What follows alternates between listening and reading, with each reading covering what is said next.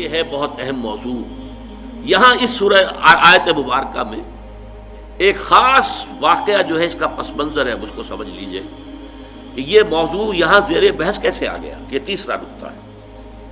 اس کو شان نزول بھی کہتے ہیں۔ اور در حقیقت یہ ہم، میں اس کے لیے لفظ استعمال کر رہا ہوں، پس منظر۔ اس آیت کے پس منظر میں تحویل قبلہ کا جو واقعہ ہوا ہے، وہ ہے۔ آپ کے علم میں ہوگا کہ حضور جب تک مکے میں رہے آپ نماز ایسے پڑھتے تھے، خانہ کعبہ کے جنوبی سمت میں کھڑے ہوتے تھے، جو رکن یمانی ہے اور دوسرا وہ رکن ہے جس میں کہ حجر اسود نصب ہے۔ ان دونوں کے درمیان اگر کوئی شخص کھڑا ہوگا، تو اس کو کہتے ہیں استقبال القبلتین۔ بیک وقت خانہ کعبہ بھی سامنے ہے اور بالکل سیدھ میں بیت المقدس بھی سامنے ہے۔ استقبال القبلتین مکے میں رہتے ہوئے ممکن تھا۔ اس لیے کہ اگر آپ خانہ کعبہ کے جنوب میں کھڑے ہیں، تو آپ کے سامنے کعبہ ہے اور اسی سیدھ کے اندر بیت المقدس بھی۔ لیکن جب آپ ہجرت فرما کر تشریف لے آئے مدینہ منورہ، اب مدینہ منورہ کے جنوب میں ہے بیت اللہ، خانہ کعبہ، مکہ مکرمہ، اور شمال میں ہے بیت المقدس۔ لہذا اب استقبال القبلت تو ممکن نہیں۔ اب یہ ہم نہیں جانتے نہیں کہہ سکتے کہ آیا یہ کسی وہی خفی کی بنیاد پر ہوا، اس لیے قرآن میں کوئی وہی جلی موجود نہیں ہے۔ یا یہ حضور کا اپنا اشتہاد تھا، جس سے کہ اللہ تعالیٰ نے پھر ریکگنائز کر لیا، اس کو منظور کر لیا۔ لیکن حضور نے مدینے جا کر نماز پڑھنی شروع کی، بیت المقدس کی طرف رخ کر کے، شمال کی طرف۔ اور خانہ کعبہ پشت پر ہے۔ یہ چیز شاخ گزر رہی تھی ان لوگوں کو جو مکے سے چل کر آئے تھے۔ جتنی محبت انہیں خانہ کعبہ سے تھی، اس کا ہم اندازہ نہیں کر سکتے۔ خود حضور جب روانہ ہوئے تھے مکے سے ہجرت کے لیے، تو آپ خانہ کعبہ کے پردے پکڑ کر چمٹ کر آپ نے کہا تھا کہ اے کعبہ، تجھے معلوم ہے، اے بیت اللہ، تو جانتا ہے مجھے تجھ سے کتنی محبت ہے۔ لیکن یہاں کے لوگ مجھے یہاں نہیں رہنے دے رہے، میں یہاں سے جانے پر مجبور ہوں کہ تجھ سے ہجرت کر کے جا رہا ہوں اس حوالے سے سب کو پسند۔ ہے لیکن یہ کہ نماز پڑھ رہے ہیں، خانہ کعبہ کی بجائے بیت المقدس کی طرف رخ کر کے۔ اس کے بعد سولہ سترہ مہینے کے بعد قرآن مجید میں حکم آ گیا۔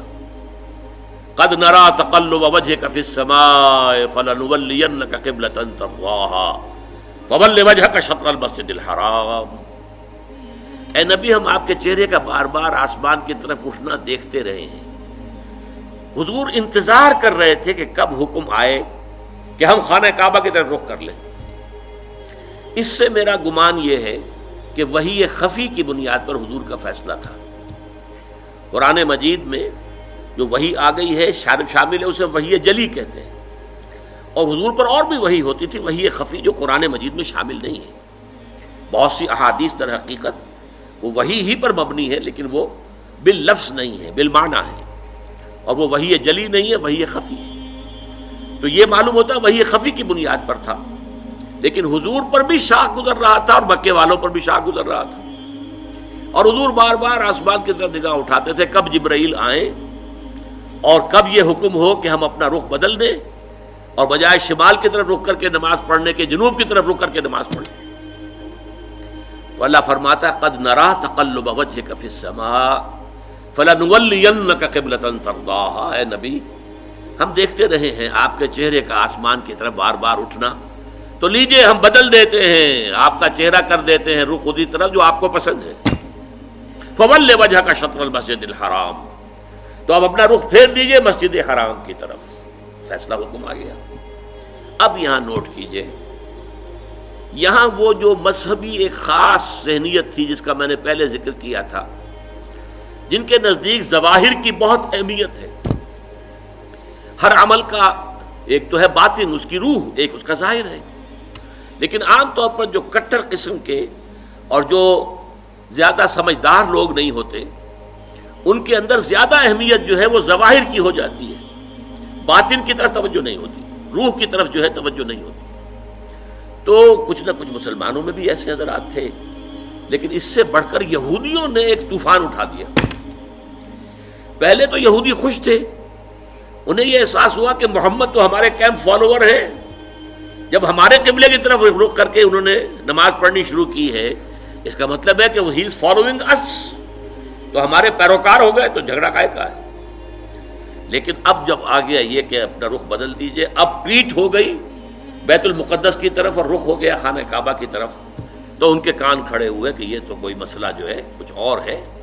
ایک نئی امت کی تشکیل ہو رہی ہے اور ایک نئی بالکل شریعت آ رہی ہے۔ نئی امت جو ہے وہ وجود میں آ رہی ہے۔ انہوں نے اس کو ایک مسئلہ بنا لیا۔ پروپیگنڈے کا طوفان کھڑا کر دیا یہ کیسے نبی ہیں جن کا قبلہ ہی معین نہیں ہے؟ سولہ مہینے ادھر رخ کر کے نماز پڑھی۔ اگر ادھر کا قبلہ تھا تو وہ غلط تھا تو سولہ مہینے کی نمازیں زیرو ہو گئی۔ اور اگر وہی صحیح قبلہ تھا تو اب جو نمازیں پڑھ رہے ہیں وہ زیرو ہو گئی۔ قبلہ تو اپنی جگہ سے نہیں ہل سکتا، قبلہ تو ایک ہی ہوتا ہے۔ ان کا قبلہ ہی معین نہیں ہے۔ سولہ مہینے ادھر رک کر کے نماز پڑھی، اب ادھر رک کر لیا۔ اور جیسا کہ میں نے عرض کیا، مسلمانوں میں بھی ایسے سادہ لوگ، سادہ مزاج لوگ تھے۔ وہ ان کے اس پروپیگنڈے سے بہت متاثر ہوئے۔ لہذا ایک خلش ایک بے چینی اگرچہ، ظاہر بات ہے کہ حضور نے وہی سنائی ہے، اللہ کا حکم آیا ہے۔ فول وجہ کا شطر المسد الحرام وہ سما کن تو وجوہ کم شطرہ نہ صرف یہ کہ اب فوراً اپنا رخ جو ہے، مسجد حرام کی طرف کر دو۔ چنانچہ آپ کے علم میں ہوگا، جو لوگ وہاں گئے ہیں، وہاں مدینے میں ایک مسجد ہے، مسجد القبلتین۔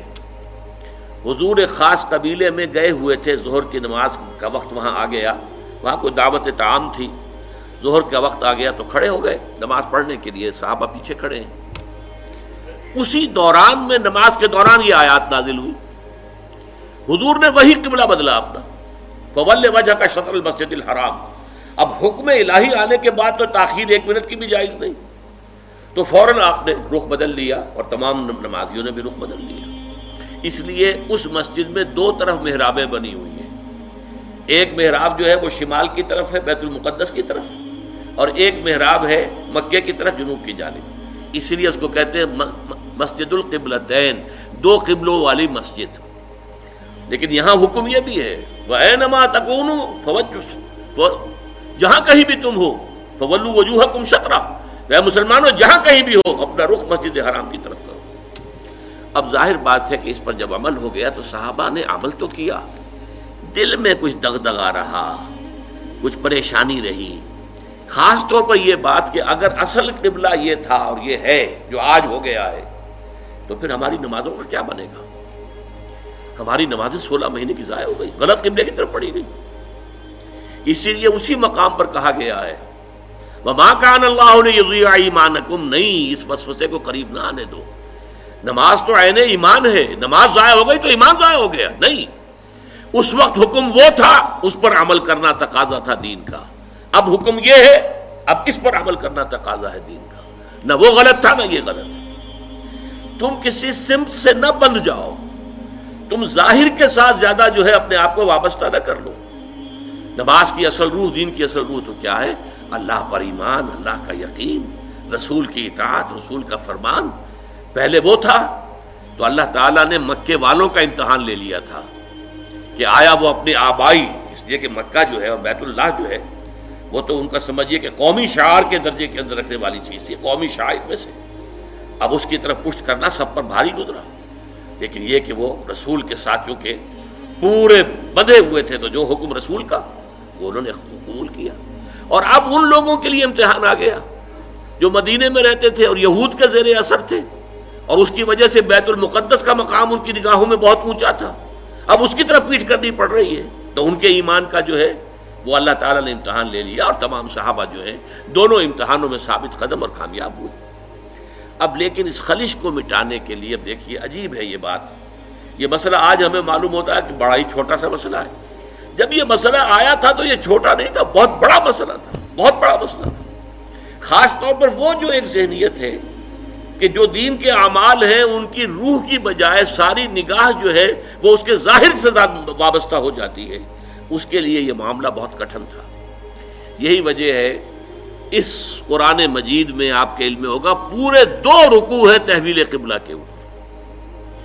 حالانکہ آج ہمارے نزدیک کوئی بڑا مسئلہ نہیں تھا، لیکن یہ کہ وہاں اس وقت ڈی فیکٹو جو اس وقت کی سچویشن تھی، اس میں اس کی اتنی اہمیت تھی، دلوں پہ جو کیفیت گزر رہی تھی، اس کا جو ہے صحیح طور سے اس کا علاج اور اس کا معالجہ اور مداوع ضروری تھا۔ دو رکو جو ہے رکو سترواں اور اٹھارواں۔ دوسرے پارے پارا سیقول کے پہلے دو رکو خاص اسی پر ہے جس تکرار کے ساتھ فولو وجوہ کم شطرا فولو وجوہ کم شطرا۔ اس سے دو رکو پہلے ایک بات کہی گئی۔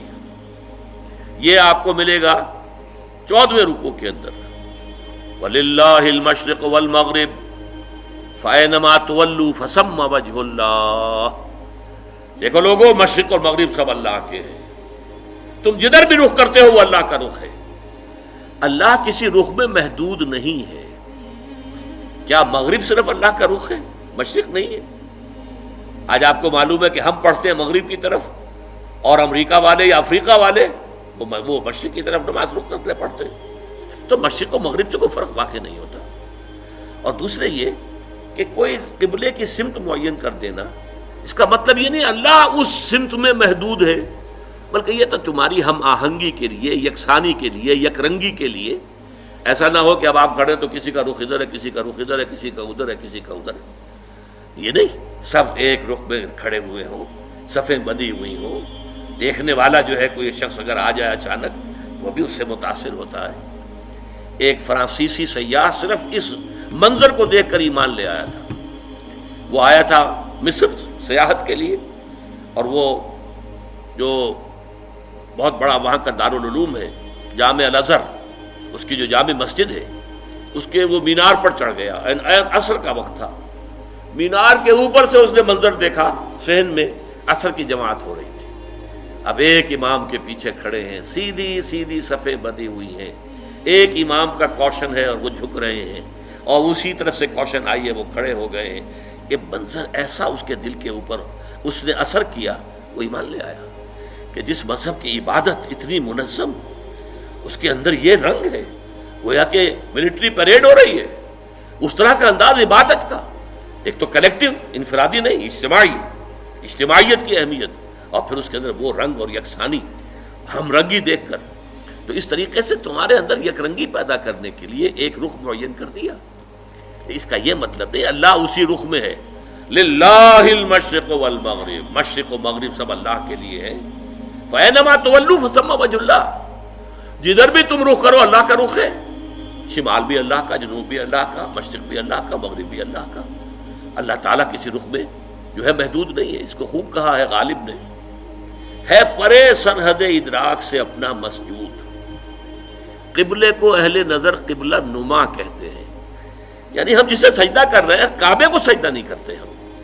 چاہے وہ لوگ جو مسجد حرام میں کھڑے ہو کر وہ وہاں پر صفے باندھے ہوئے کعبے کے گرد کھڑے ہوئے ہیں۔ مسجود کعبہ نہیں ہے۔ معاذ اللہ۔ مسجود صرف اللہ ہے۔ اس لیے ہے پرے سرحد ادراک سے اپنا مسجود۔ مسجود ہمارا جو ہے، وہ تو ادراک، ہمارے عقل اور فہم اور ہمارے تخیل اور تصور سے ورا الورا سما ورا الورا سما ورا الورا۔ ہے پرے سرحد ادراک سے اپنا مسجود۔ قبلے کو اہل نظر قبلہ نما کہتے ہیں۔